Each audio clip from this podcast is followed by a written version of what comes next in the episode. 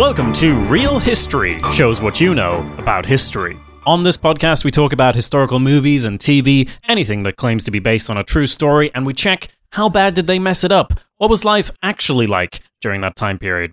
Well, that's why we're here, to separate the real history from the reel history.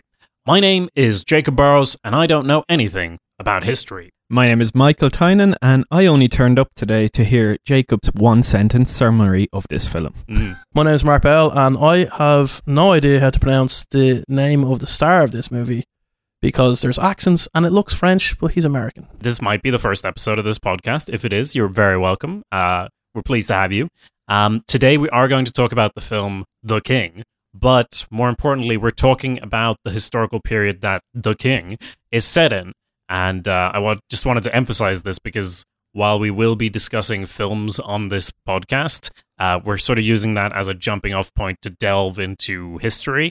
So I don't personally think that you need to have seen every film we discuss in order to enjoy the episode. I mean, I might be slightly partial in that, but what do you guys think? Well, the way I kind of look at it is that if we were just doing a podcast that only complained about things that were not historically accurate, then it would literally just be a horrible, horrible thing to listen to. Uh, Yeah. So at the end of the day, these people, uh, whoever makes this movie, they're doing something creative. They have to give it their own sheen.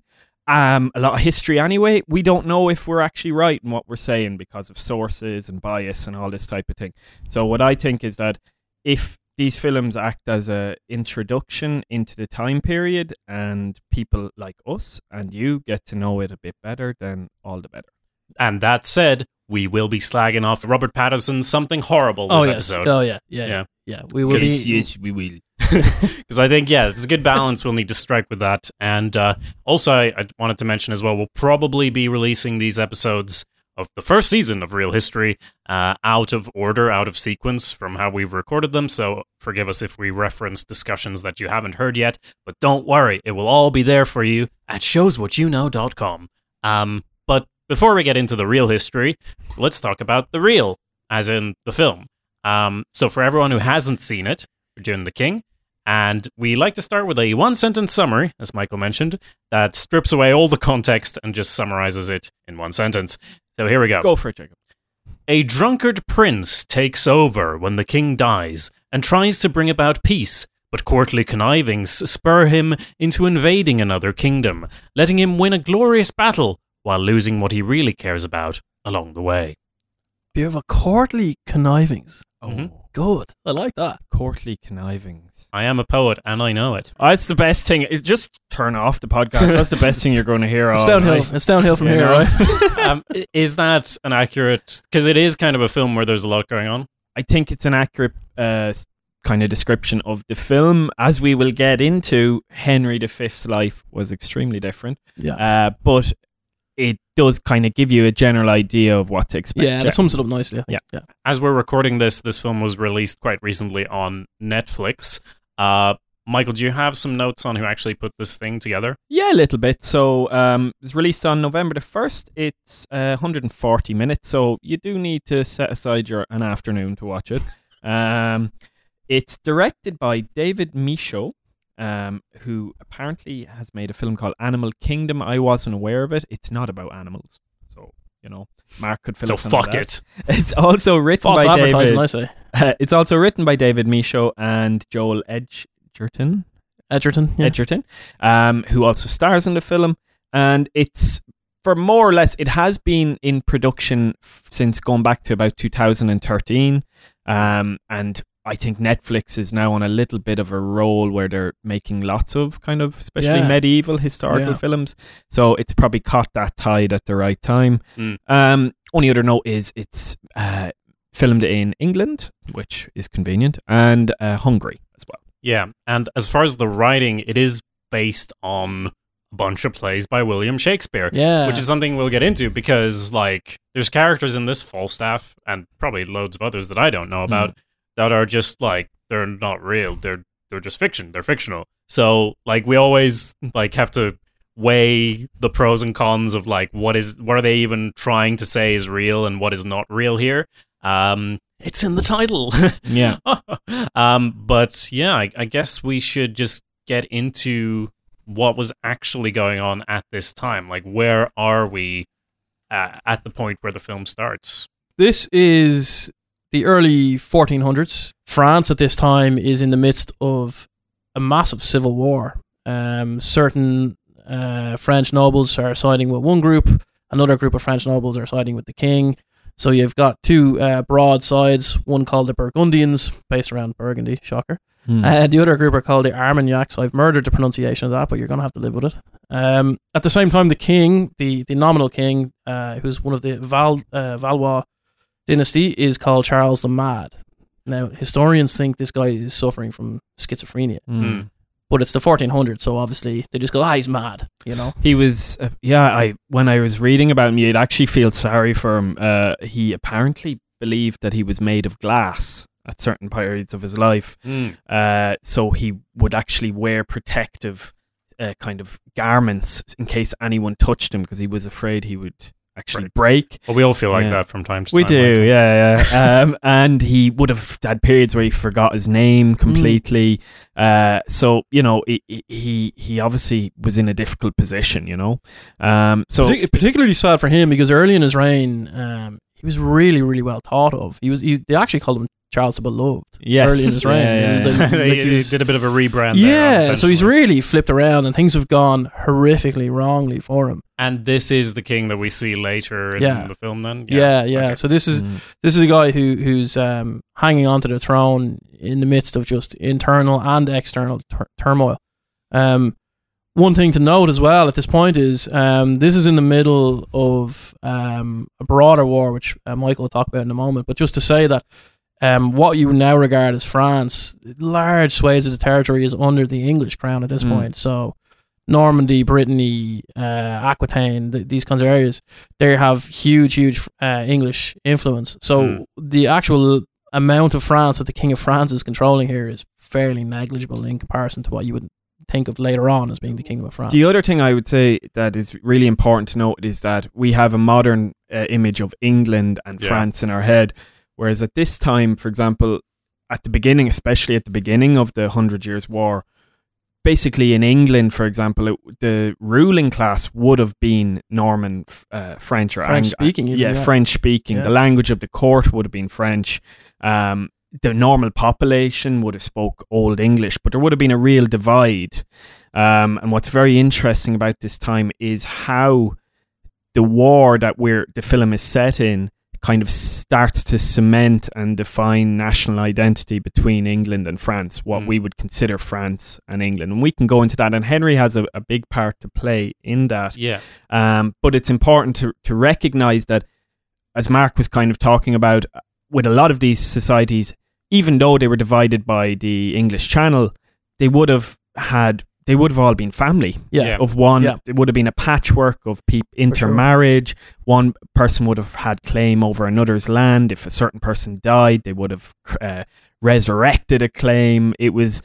They, it, it's not. It's they were the two countries were not defined as we view them today. Basically, yeah. And the, the way you described it to me earlier was the same. That it's like a a a family feud, and meanwhile the the people don't have much to do with any of it, of Yeah. course. But it's like if you view the whole thing as just one area of warring feudal lords, it makes a bit more sense. And Yeah. then from that, because of the the way we like to do throughout history of, of saying this is us, that's them, and it, that's part of this film as well. It sort of defines like now we have an enemy that lets us have an identity of our own. Yeah, we So the- def- define ourselves by what we're not. Yeah. Yeah. So, for example, I, I think a good example would be it wouldn't have been unusual for, say, uh, the Burgundians to ally with the English As they did. ag- yeah. against the Armagnac French, if you know what I the mean. So- Burgundians are also French, French as well. right. Exactly. So it wouldn't, because they wouldn't have seen it in national politics. Or s- well, they would have been a certain extent, but the overriding factor would have been um, advantage. yeah, which which side, which claim to the throne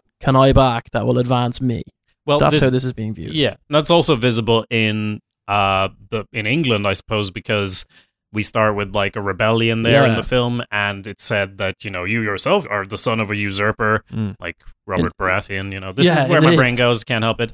Um, but yeah, so what's the situation England side of things? Are So- things as unstable there? Ye- not quite, but they're, they've they've started to um, settle to some extent. What's happening in England is, is kind of there's kind of three aspects um, at play in England. So the titular character Henry, uh, the King, Henry V, is the son of Henry IV. Now Henry IV usurped the throne from his cousin Richard II. Mm.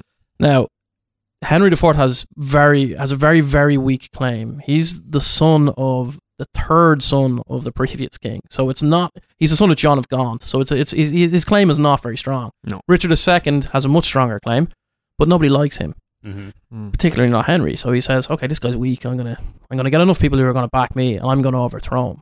Meanwhile, uh, the Scottish um, have essentially won their war of independence, and it's a hundred years later, and they're still pretty belligerent, and they're not getting on very well with the English. So there's lots of border raids back and forth, England's or Scotland into England, England into Scotland.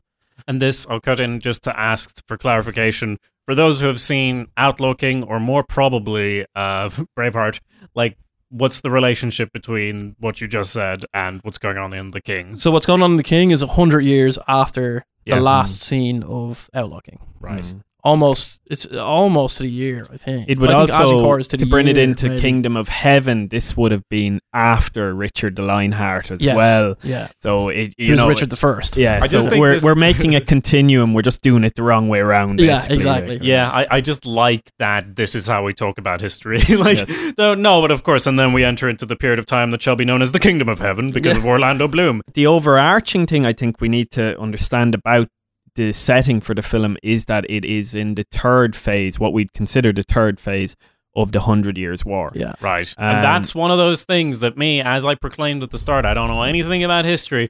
You hear about these 30 year war, 100 year war, Mm. this and that year war. And I'm like, well, I, I don't I don't really know much about it. But you've heard about it. So what is Yeah. the 100 year war? So essentially, it would have began in 1337, uh, lasted about uh, more than 100 years, ironically, about 115, 16 years. Hmm. But essentially, what it is, is it it's a battle for su- supremacy uh, between the Norman French and the Anglo Anglo French as well.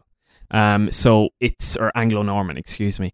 So So it's, England it's, and France. It's, it's a, well, it's essentially who has the stronger that's what we call it claim. now. I guess. Yeah, right? it's a England complicated- The, the crown of England and the crown the of crown France. of Is that fair to England. Yeah. Essentially, the uh, ever since the days of Edward III, okay, um, the f- English crown claimed the French the, claimed the, the French crown, and essentially believed that those lands were the rights of the English crown. Yeah. Um. So, although it's a hundred years war, it wasn't a continuous war. There was loads of kind of, uh, I suppose what you'd call them is breakouts of uh, invasion and Hosti- warfare, hostilities, yeah. hostilities. Someone Then takes there'd exception to something in the war, starts up again. And This is it, and Yeah. then there'd be a long running, uh, long running peace, and then it would break out again.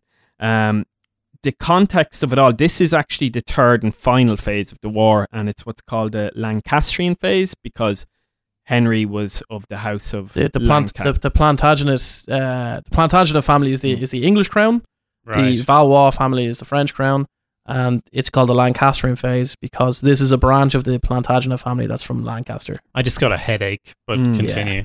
So uh, it's essentially what Everyone you're, does. what you're looking at here is um, a battle for supremacy, um, and And they can't get it that, settled in a 100 they years. can't get it settled in a hundred years. It's v- what's so interesting about this time period is it lives with us to this day. So I even had a heard an excellent anecdote because um, this is considered in many ways a foundation for na- French nationalism and English nationalism, especially in modern times. Oh, is this why they hate each other? Well, it would be It's kind of the would origin be of considered. guess, yeah, yeah. yeah. They one- one of the reasons. could go back further. But even when De Gaulle was president of France, uh, which you know was about fifty years ago at this stage, he would re- he had a standing order with his driver and his military attaché that he would not be within thirty kilometers of Agincourt, the place where, as we will learn, the French. Uh, forces lost to the English. Right. So it's it's it's a period of time that basically is showing a transition from the feudal system to the nation state in both of these countries, Right. and because of that, it's absolutely fascinating. Um, and in terms of that, this is the third phase, and essentially what we're looking at is the English under Henry the Henry the Fourth and Henry the Fifth, uh, basically resurrecting their claim and mounting an invasion of France. hmm Like I said in my summary, like our prince who becomes king Mhm. really wants peace in this film. That wouldn't have been the case as far as what I read. Am I right?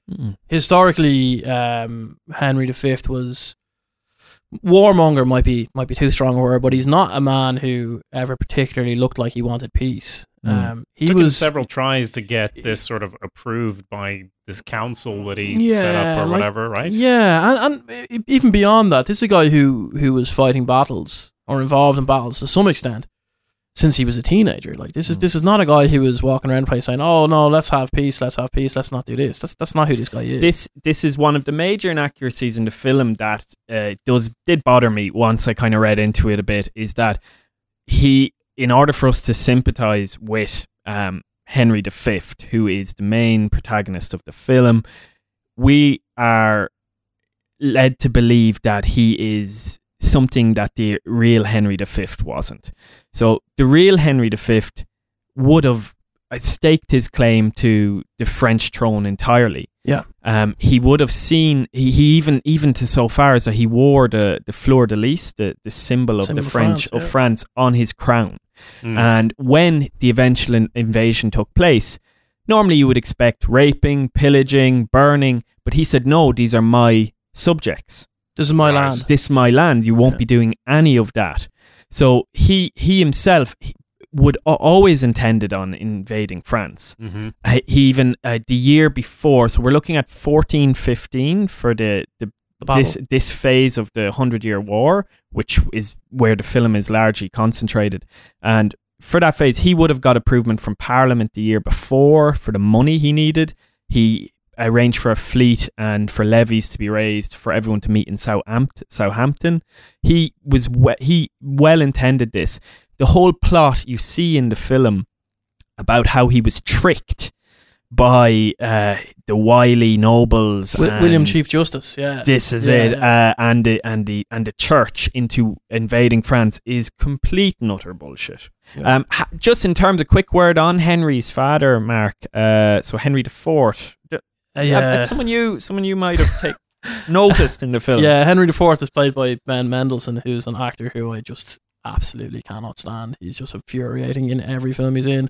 And it seems like every film I watch over the last six months, this fucker keeps popping up yeah. with his ridiculous Australian accent. Right. It's just it's just infuriating. And I I wouldn't mind, but like Joel Edgerton is in this movie as well, and he's also Australian. But Mm. you wouldn't know he was from the movie because he's actually acting, unlike Yeah. Ben Mendelsohn, who just sits there like a twat.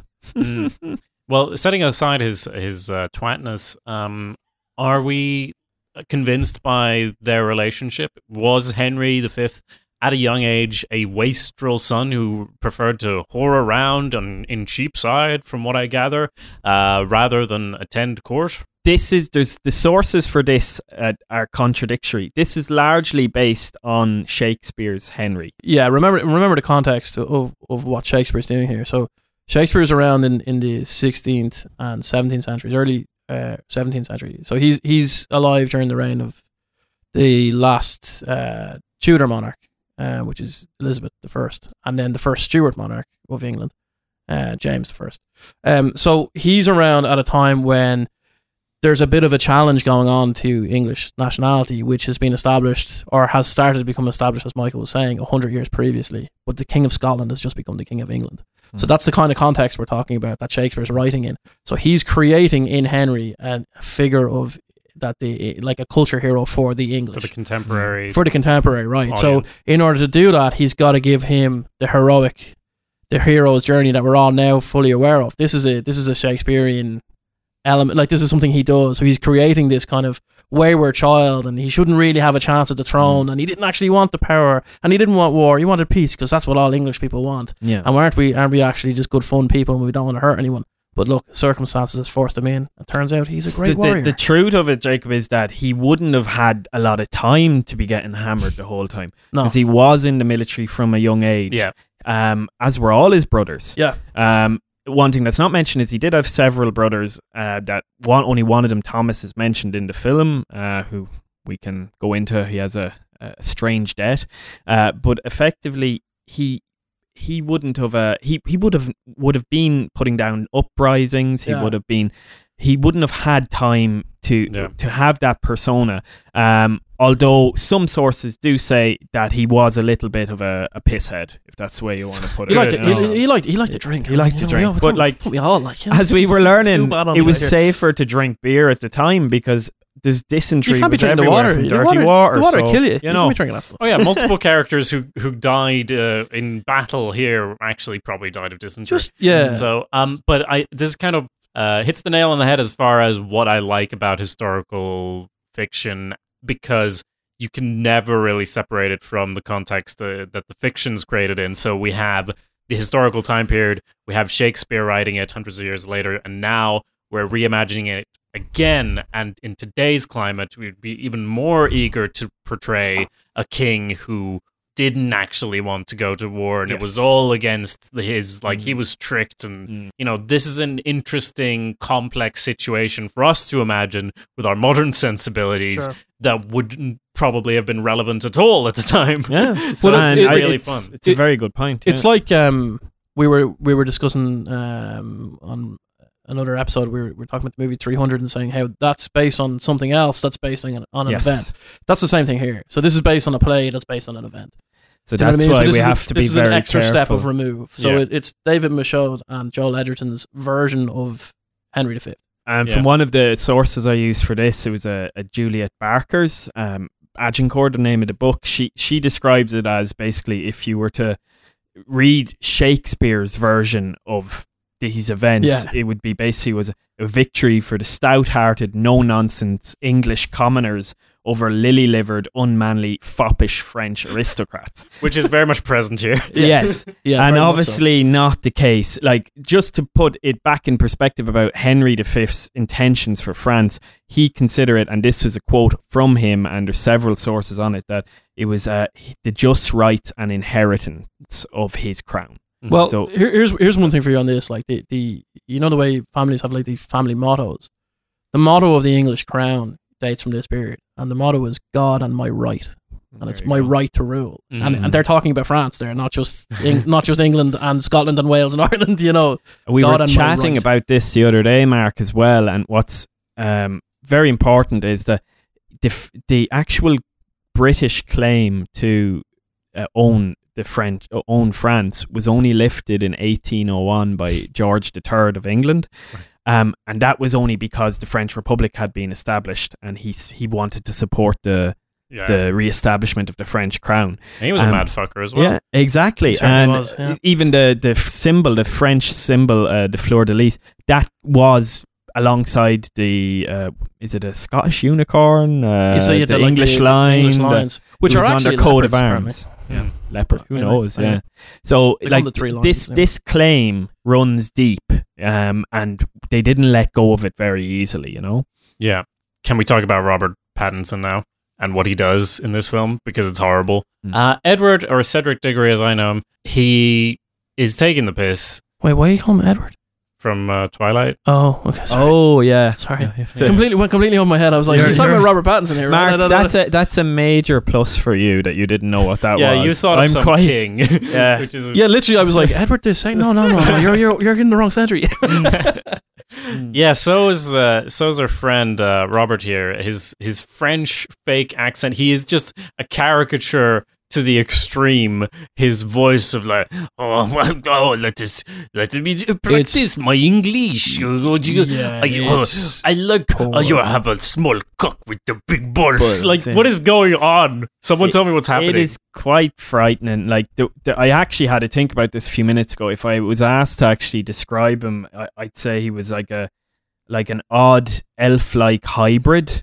Mhm. Uh, He's very of- strange looking. Even very Monty. He's almost Monty Python. Monty Python. That's actually you know? a perfect description Yeah, because he it dies is. in the mud. Spoiler alert.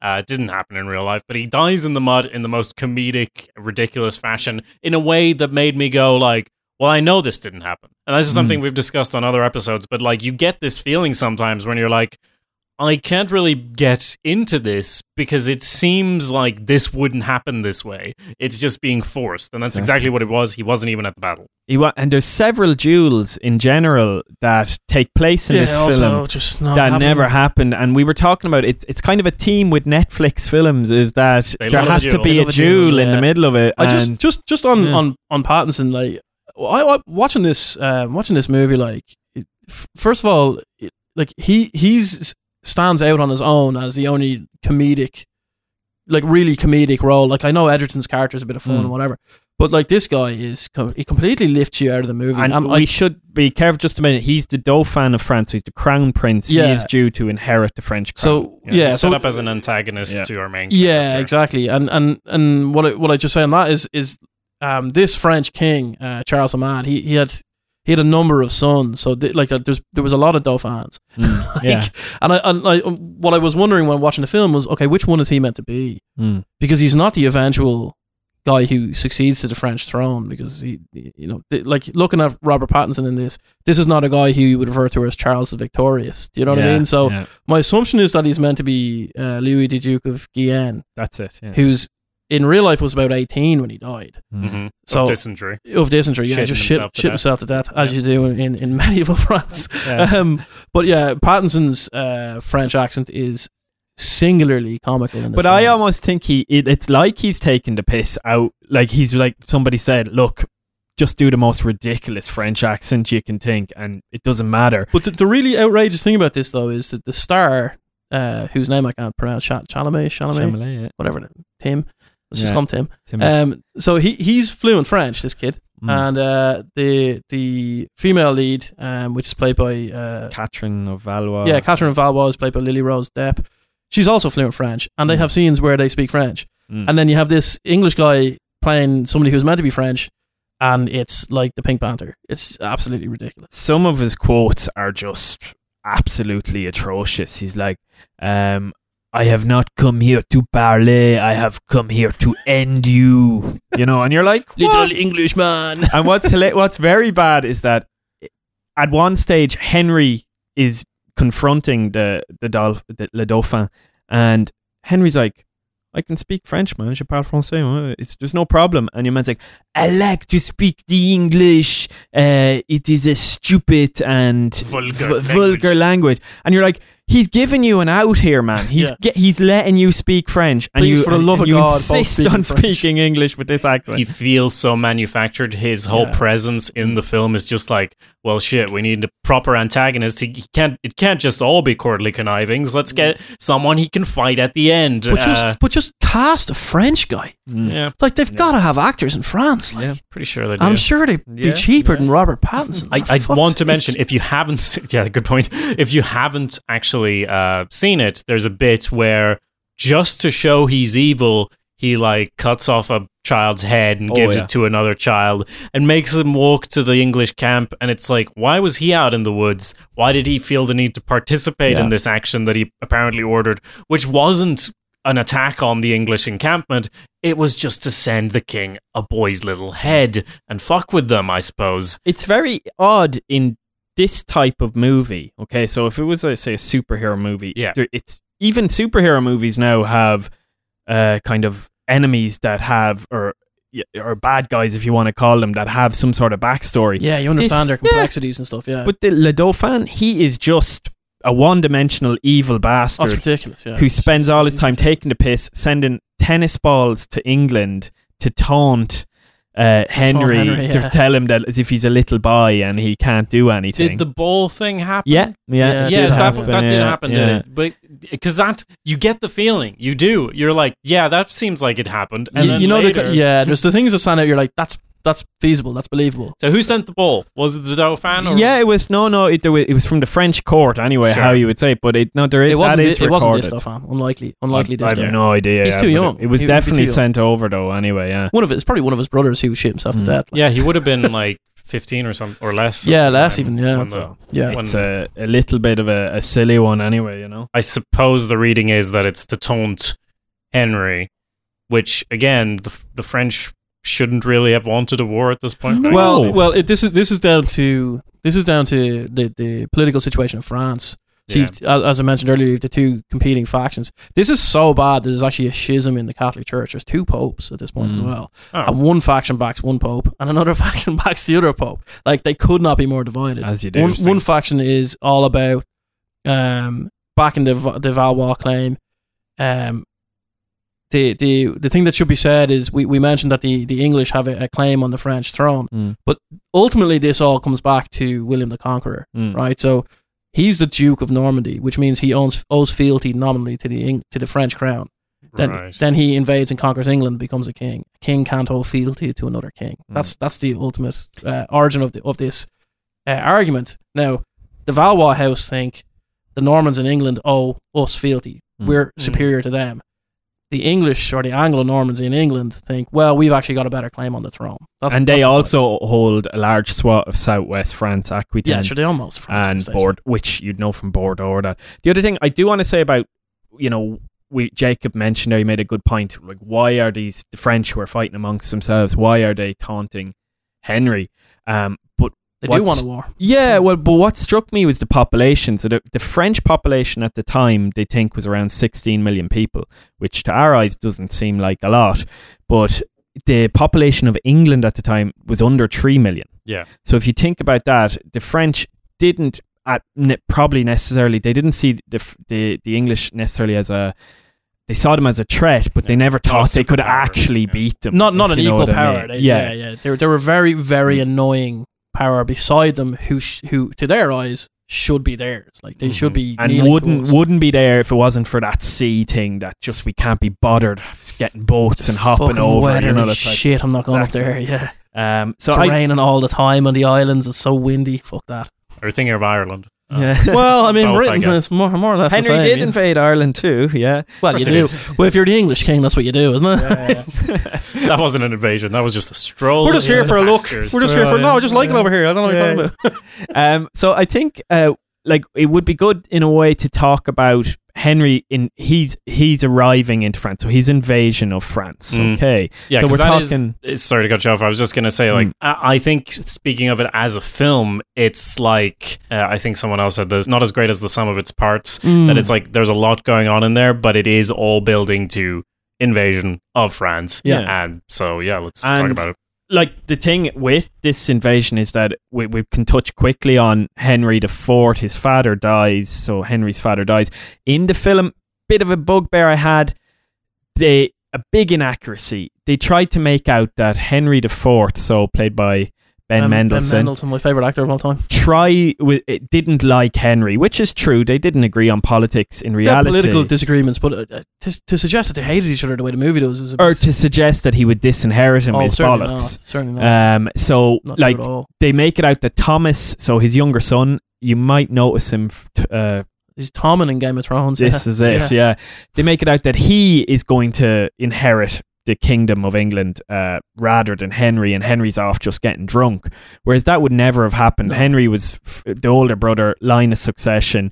E- Even, even based on the fact that Henry IV, like his legitimacy is, you know, reasonably, as I said earlier, like I mean, he's he's a usurper. Yeah, He's not going to then do something else illegitimate, like give his younger son the throne. Absolutely and not. the catalyst for Henry being crowned king as well is that Thomas dies in the film Yeah. uh, whilst crushing uh, rebellion in Wales. Um, which is another inaccuracy. Just simply, I just think it's important to say Henry's brothers supported him. They were all involved in the wars in France. Yeah. Thomas did die, but he died very uh, years later. I think at a battle called uh, Beaujeu, Beau, Beaujeu or something. I'll have to look it up. but in but- France, Yeah, fighting like they were all brother. for his brother. There wasn't this conspiracy that is built into the film at all. yeah. Um, so essentially, anyway, Henry is crowned, and then makes immediate plans to go to war. Yeah. So In real life, you mean? Yeah. that's not what happens in the film at all. yeah, No, in the film they have they have this whole thing about Thomas leading an army to put down uh, the rebellion Percy. of the of the Percy family, who, Yeah. who were um who are a family that still exists now and are still the the, the Dukes of uh, Northumberland. All very right. very powerful family. Despite their whole rebellion thing, Despite their whole rebellion, Hmm. yeah, believe it or not, they managed to survive it. Um, But they they're involved. Uh, essentially, they- they're early backers of Henry IV when he overthrows his cousin Richard II. Um, the Percy family are great warriors. They're very wealthy, powerful lords. In the movie, we see the young son, kind of the who's kind of become the head of the family, the lead of the family. Now, he's he's a well known uh, English historical figure, figure called uh, Harry Hotspur, and Hotspur because of his temper. So the spurs on your horses, as in you Mm. go char- you charge at, at a moment's notice. The football club are named after this guy. So this is the duel that's in the film, but yeah, So, so this is the Battle of Shrewsbury. So Mm. th- this is this is a battle that the movie portrays Thomas leading the royal forces against the Percy rebellion. Yeah. Now, in actual fact, Henry IV himself led the royal forces against Mm. the Percy family.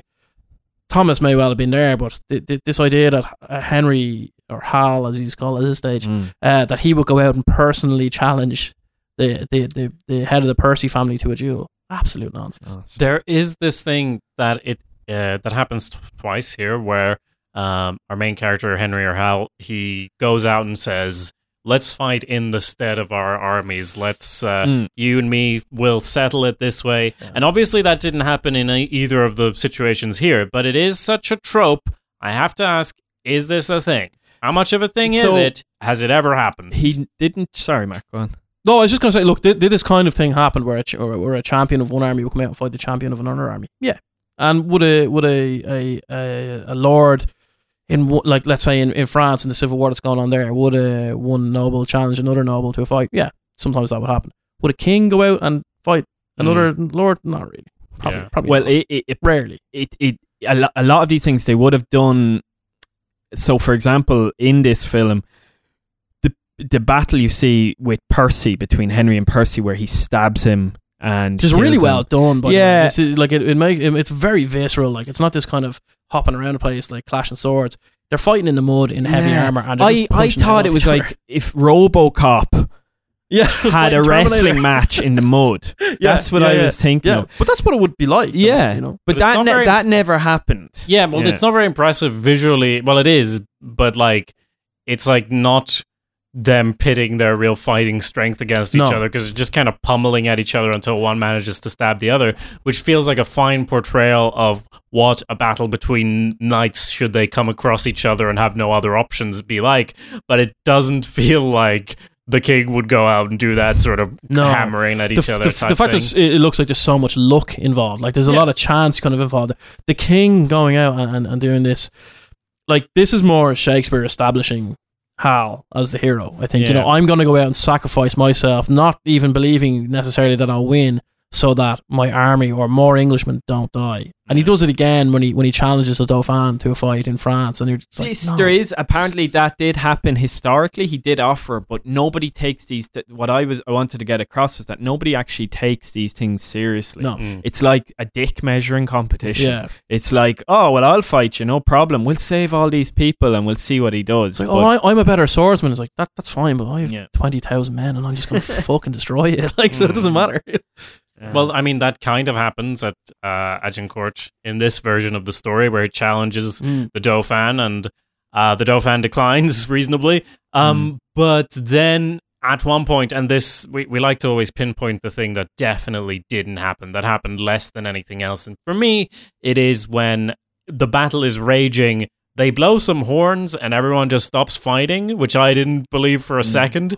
Horseshit. And then the Yeah. Dauphin is there, and he's like, "All right, let's let's do this." okay, shit." England, let's fight. Yeah. And then he, f- like, I, I can't believe how accurate your Monty Python reference is because he falls over in the mud and just slips around. Like we were saying, it's comedic. It Hmm. is not like it's not the climax you expect, and not in a good way, uh, because he just slips and falls, and some people rush at him and stab him there's to e- death. there's even the, uh, Mm. what, what, the the bit about it I actually liked is Henry's gesture. You know when he Yeah. when he sees the Dauphin can't even stand up properly, so he's like, well, like this is ridiculous. So he just kind of waves his arm, and the English troops just fucking massacre him. You know. So this is the Battle of Agincourt. So we should probably Yeah. get Yeah. into that. So essentially, Henry has gone on campaign in 1415. In August 1415, he goes on campaign to England.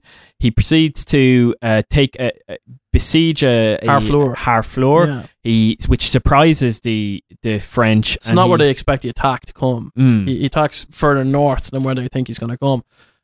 It, militarily, it was it was an unusual move. It's not necessarily where you would attack. In Um, the film, they say that they need that in order for the supply lines to England to work. Is that no, it's not really true. Um, Hmm. he's got parts of the northern coast of France already under his control at Right. this stage. We didn't really need it from that extent. Also, if you just look geographically, the, the, the fleet comes from Southampton, which is Mm. further west, so it wouldn't actually make sense to, to, to do that.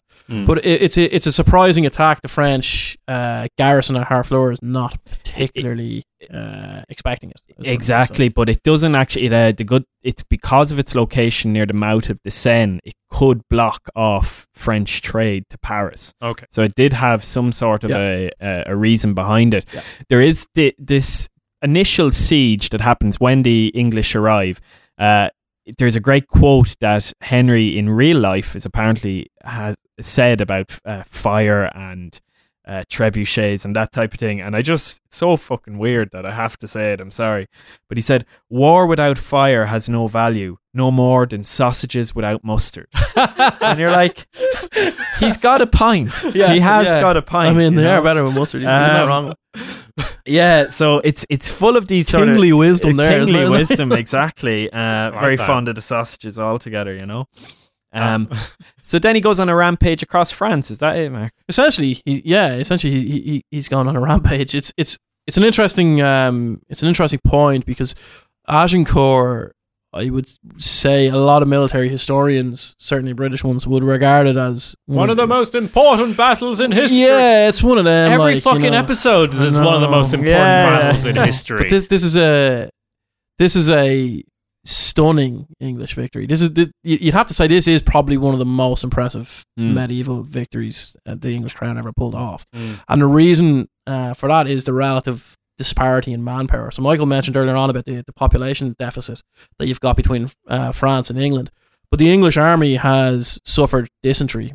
They're sieging a castle. When you siege Mm. a castle, you start losing men. Attrition, Desertion. desertion hits Yeah. you. All sorts of things uh, start to hit you. If you're to assault a castle, the, the traditional military wisdom says you lose a third of your force. So If you, they- if you assault any kind of well positioned area, and that's that's not just in medieval times, that's true even now. If you try to assault a town that's well defended, um, so they're suffering dysentery, so their numbers are dwindling down. Meanwhile, the French army is still mustering. So it's it's and when we think out, they they reckon it's very hard to tell with figures always at these times, but they reckon that about 12,000 14,000 English arrived over, but that would have included blacksmiths, would have included lots of different children, to get their children heads around. cut off. Exactly. Yeah, well, you need to, you need to Um, bring kids. Well, the dolphin know. Needs to sacrifice. the, the, and exactly the dolphin's not going to come and play unless you get to kill some kids. I mean, that's the way it is. That's right? his whole. Uh, his That's his whole reason for thing. being there. Yeah. Uh, but when, but to put that in context, when they Agincourt happens, a few. So we have to say Agincourt is like it's considered, I suppose, the watermark of English history in terms of military, Yeah. military conquest. You know, um, It's Mm. the great win. It's Yeah. the great victory. and the reason is they reckon they only had sources change, but they reckon they had between five thousand and nine thousand. Yeah, roughly. And the French mark, what numbers are we looking at there? I- anywhere between kind of fifteen to thirty thousand. It's they're at least. I mean, I, I would say conservatively they're twice the size. But the the, the, the main main point to make up here, the main point to, to understand here is the the actual composition of the of the two Mm. forces. They're very very different. So the French army is a um, is what you want a medieval army to be. Mm. So it's got men at arms. That's infantry. So that's guys carrying pikes, spears, swords, shields, maces, that kind of stuff. Then it's also got heavy mounted knights, and the French were the masters of the knights. Like they're, you know, you know what you think of when you, you someone says oh, like an armored knight. Think you know the image that comes to knight's mind. tale. the yeah. men at war. Men Yeah, at war, yeah, Knight's Tale, right? Yeah. Yeah. So that's the French. That's that's what you're thinking of, like the charging mass cavalry. That's the French, and they traditionally they will just fucking mow everything down. They're like tanks. and things. it was a prestige battle. So Yeah. the French, the cream of the French nobility. yeah, this is the flower of the nobility there. is here. Mm. Yeah, so Um, they all know- want the glory of taking out the English. I'll cut in because at this point, then has the assault unified the warring? no, No, so this No. is just part of what we would call France because they're still in a civil yeah. war. Yeah, so this is the this is the Armagnac Yeah. French. Is am I pronouncing that right? Yeah, Armagnac. There's actually a Armagnac drink uh, called That's right. Armagnac, Yeah, yeah, yeah. So But- this, is the, this is the Armagnac French that backed the Valois. right. And From- it's the ri- it's the rich area around Paris, the Ile de France, what you'd call, but they also had different territories too. But it's mainly what we would consider all the area around Paris, including Paris. Mm. all the money. So it's quite small if you think about it, but pa- very powerful. In, you in comparison, then the, in the English force, let's let's say let's let's just say it's eight thousand men. Hmm. Eighty percent of the English army is archery. Yeah, eighty percent.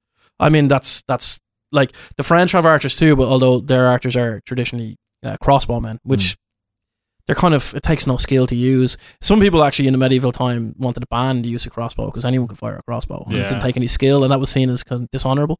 Um, the English uh, army is made up of English and Welsh longbowmen, Mm. and the longbow is after this battle is really really feared Mm. because the effectiveness of the archers in this battle is absurd. Like I mean, they absolutely annihilate the French nobility. It's it's it's crazy. From one of my sources, they mentioned that um, within the first 30 seconds of the English assault, uh, of the battle beginning between the English and the French at Agincourt, 25,000 arrows fell on the French. So that's within 30, 30 seconds, seconds, which seems incredible. Yeah. So, so think think of it like this, right? There- There's a there's a thing that you see um, British and, and to be fair, Irish people do. You know where we stick up the two fingers at somebody. yeah. So that's a reference to this battle. That's what they, that's what they say. It's a Mm. reference to this battle because they're the two fingers that you hold an arrow with when you're drawing your bow. That sounds like some bullshit. Yeah, but this is but this is the this is the the point is it's a cultural myth that comes out of, the, out of this yeah. battle, right? So they say that that's that when the French would capture you after a battle, if you were an. English soldier, they cut off your two fingers so you can't draw a longbow. You know, And the other thing, whether or not it's true uh, is not really important. sure. The, the point is the cultural weight of it. You know, I, I want to, to say one thing about the real Henry because he is very different from the Henry we see in the film. yeah, And he is very pious. So he actually is probably had that shit haircut though, right? Yeah. Well, the thing with the haircut, so it's like a bowl haircut, is the portrait it's based on was like painted 150 years ago. So I'm going to give him the benefit of the doubt to say he mightn't have had that haircut.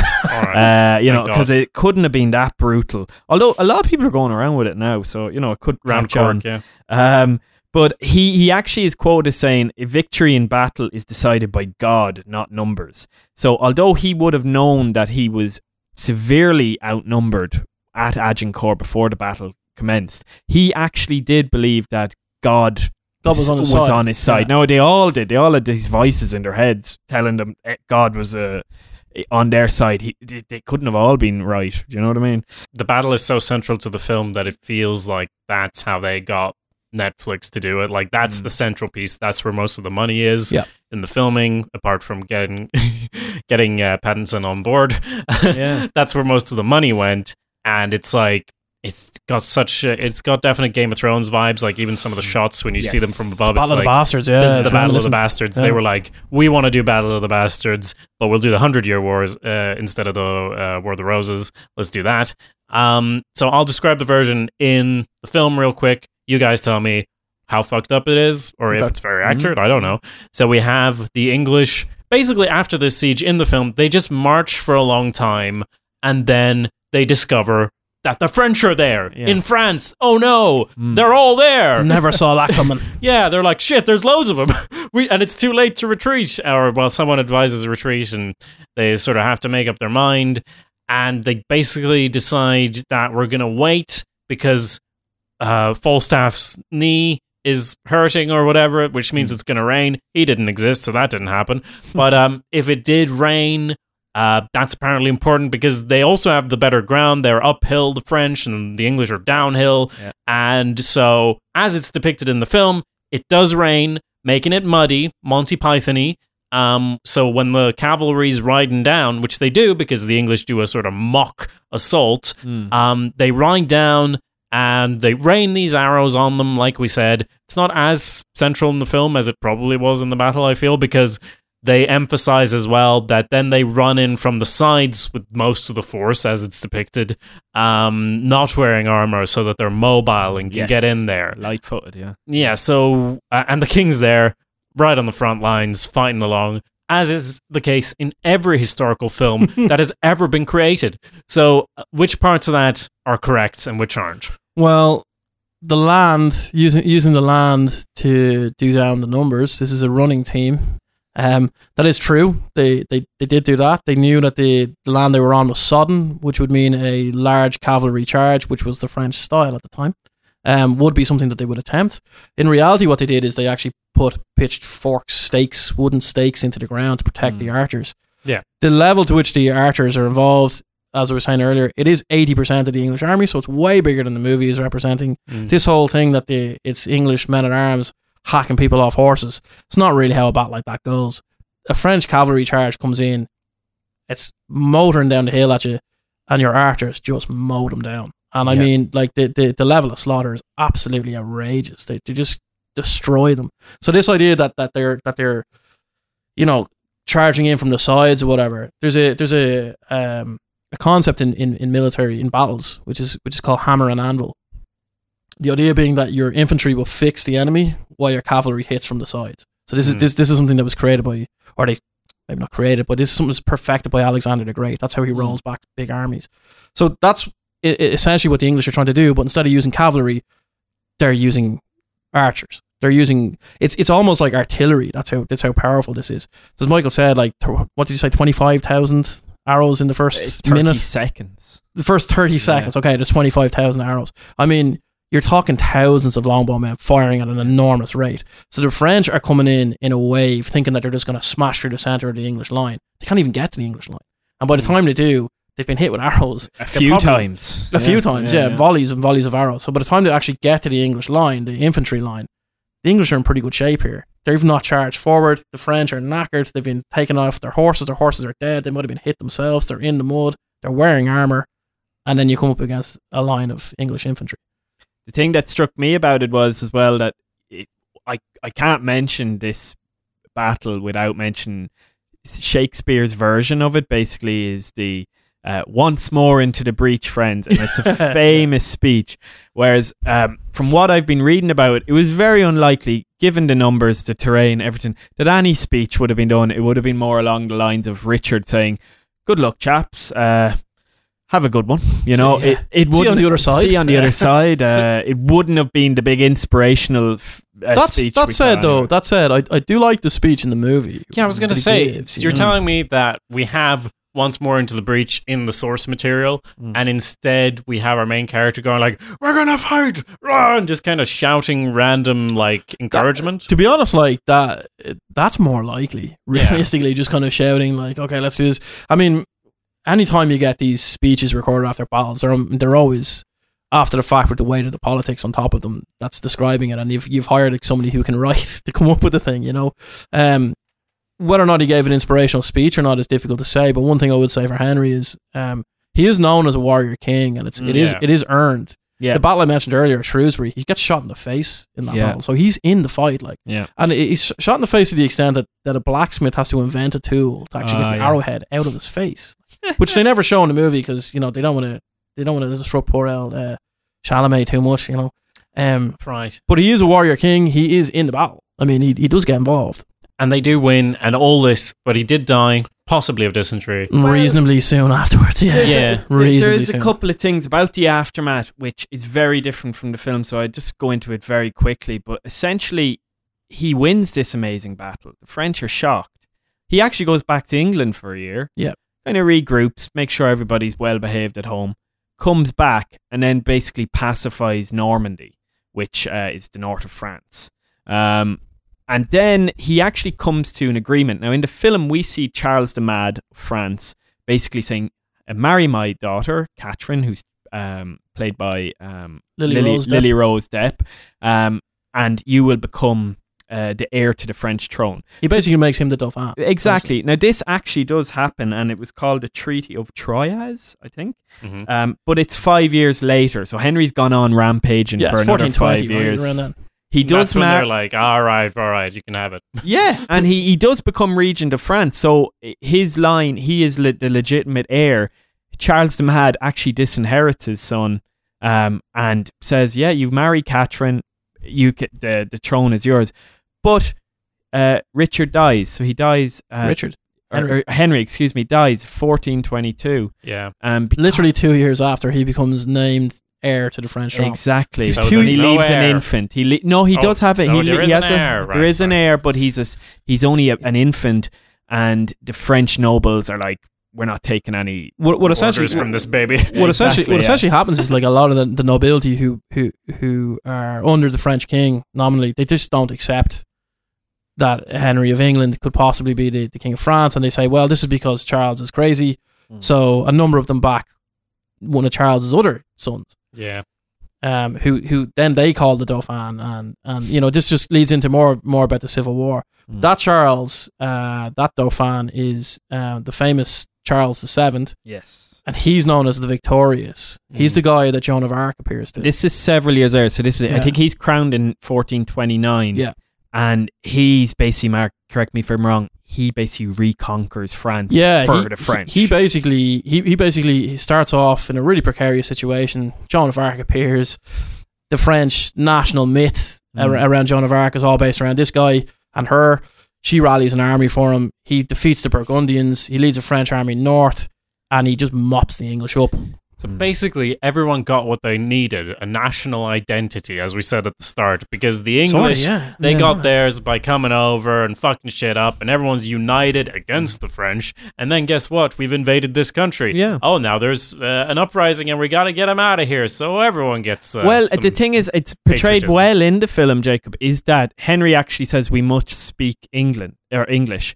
And the thing with this is that he was the first, although the language of the court had been changed. A he number of says years this ago. to his wife when they get married. You Yeah. mean? yeah. he must speak English, but he he was the he was actually the first English king to actually prefer to speak in English and write in English. Yeah. Up until then, it would have been all Norman French, if you know what I mean. Which, to be Uh, fair, like it has to be remembered, this guy didn't expect to be king at all. Yeah. Like his birth date is not even recorded properly Mm. Wait, because which guy? Henry V. Anyway, yeah. Wait, why didn't wasn't he the oldest son of the? Oh, he Oh, was. yeah, yeah, but yeah. his Not when father was was never growing meant to be up, the king yeah. at all. So he's his his birth date is not recorded because historians at the time didn't think this guy was important. Yeah, you know. So it's very hard to tell. But either way, just I suppose wrapping up with it, he is cons- ba- in the top two to three considered greatest English kings. Oh, for sure. Well, you know the what the trick is to die immediately Die after young. you're successful. Die young, yeah. Win a battle, die young. That's it. That's and he was formula. on, I think he was in he was in power less than a decade. yeah. He left England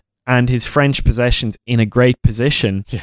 The problem was that he had to, like all kings, um, there's a great quote in the film: "All monarchy is illegitimate." Yeah. Don't get me into politics, but still, uh, the the whole thing with it is that monarchy relied on competence, Succession, and if succession. somebody was not competent, the House of Cards always fell apart, and that's what you see in this. Ending in, I think the French eventually was in 1453, the Battle Mhm. of Castillon, Mhm. and that was basically when the English occupation of France ended, apart from a little uh, kind of enclave in Sliver. Calais, a little, Little place in Calais, Calais, yeah. exactly. Um, which the French are just like can't be arsed. Just, just can't be bothered. but a, but a, an amazing time period, just it, purely from the, witnessing the transition from a feudal system to a national system with boundaries and territories and a defined language and all these type of things. So even that hundred year period is just I, I don't know. I know I say every period everything we study Oh, this is in my favorite. Until next week, and then that's my favorite. Yeah, uh, but you're going to find out every time I view it, it just uh, it uh, really makes it it, it it it reinforces why I love history so much. So thank you very much for the opportunity even to study it. Well, that's lovely, Michael. I think we'll. I'm sorry, I'm a bit. yeah. Let's end on that. I think. yeah, I think it's a great place to wrap it up. If you want to learn more about this topic, look, we're just three twats on a podcast. We just have microphones. Where can you turn to for some real history, Michael? Um, well, so the two books I use for this, but there is thousands. Okay, the first thing to know is that a lot of the original sources are in French or in Norman French. Mm-hmm. Uh, the primary source material, Mark, you can help me with the Latin. I think Gesta Henrica Quinta, yeah, that's Oh, not bad. so that's like not bad. Not, I'm not going to do any the better than that. To be deeds honest. of Henry V. Yep. Right. yeah. But two Yeah, modern day books that are really, really good would be uh, one from by Gordon Corrigan, which is very good for the military side of Agincourt, and that's a great and glorious adventure. and then from the lady I quoted earlier, Juliet Barker, um, who simply called Agincourt, also excellent overview of the period. Uh, they go into you know the before and after as well. You could basically call both of them a history of the Hundred Years' War. And then, of course, there's Shakespeare's Henriad. If you if you read his his Exactly. plays. We- pretty good. beautiful quotations. And I'd like to say in this film, it's Falstaff, so he's Henry's right hand man, who gets all the most beautiful uh, does, yeah. quotes uh, from king has no friends. Yes, That's you know, uh, was it? Nothing stains the soul more indelibly than killing, and all these things. So beautiful. Yeah. Mm. Anyway, that's Shakespeare. Yeah, Joel That's Edgerton giving himself all the best lines. Nice Yeah. work. Nice work. Yeah. Additional homework? Why, you could, of course, leave a review for uh, Reel History on Apple Podcasts. Those would be much appreciated, especially for a new uh, fledgling podcast starting out. It's uh, great to boost the numbers early on. So uh, maybe you'll get a little shout out if you give us a review on Apple Podcasts. Or else we'll Sure. do to you what Henry did to two feuding knights when they arrived at court.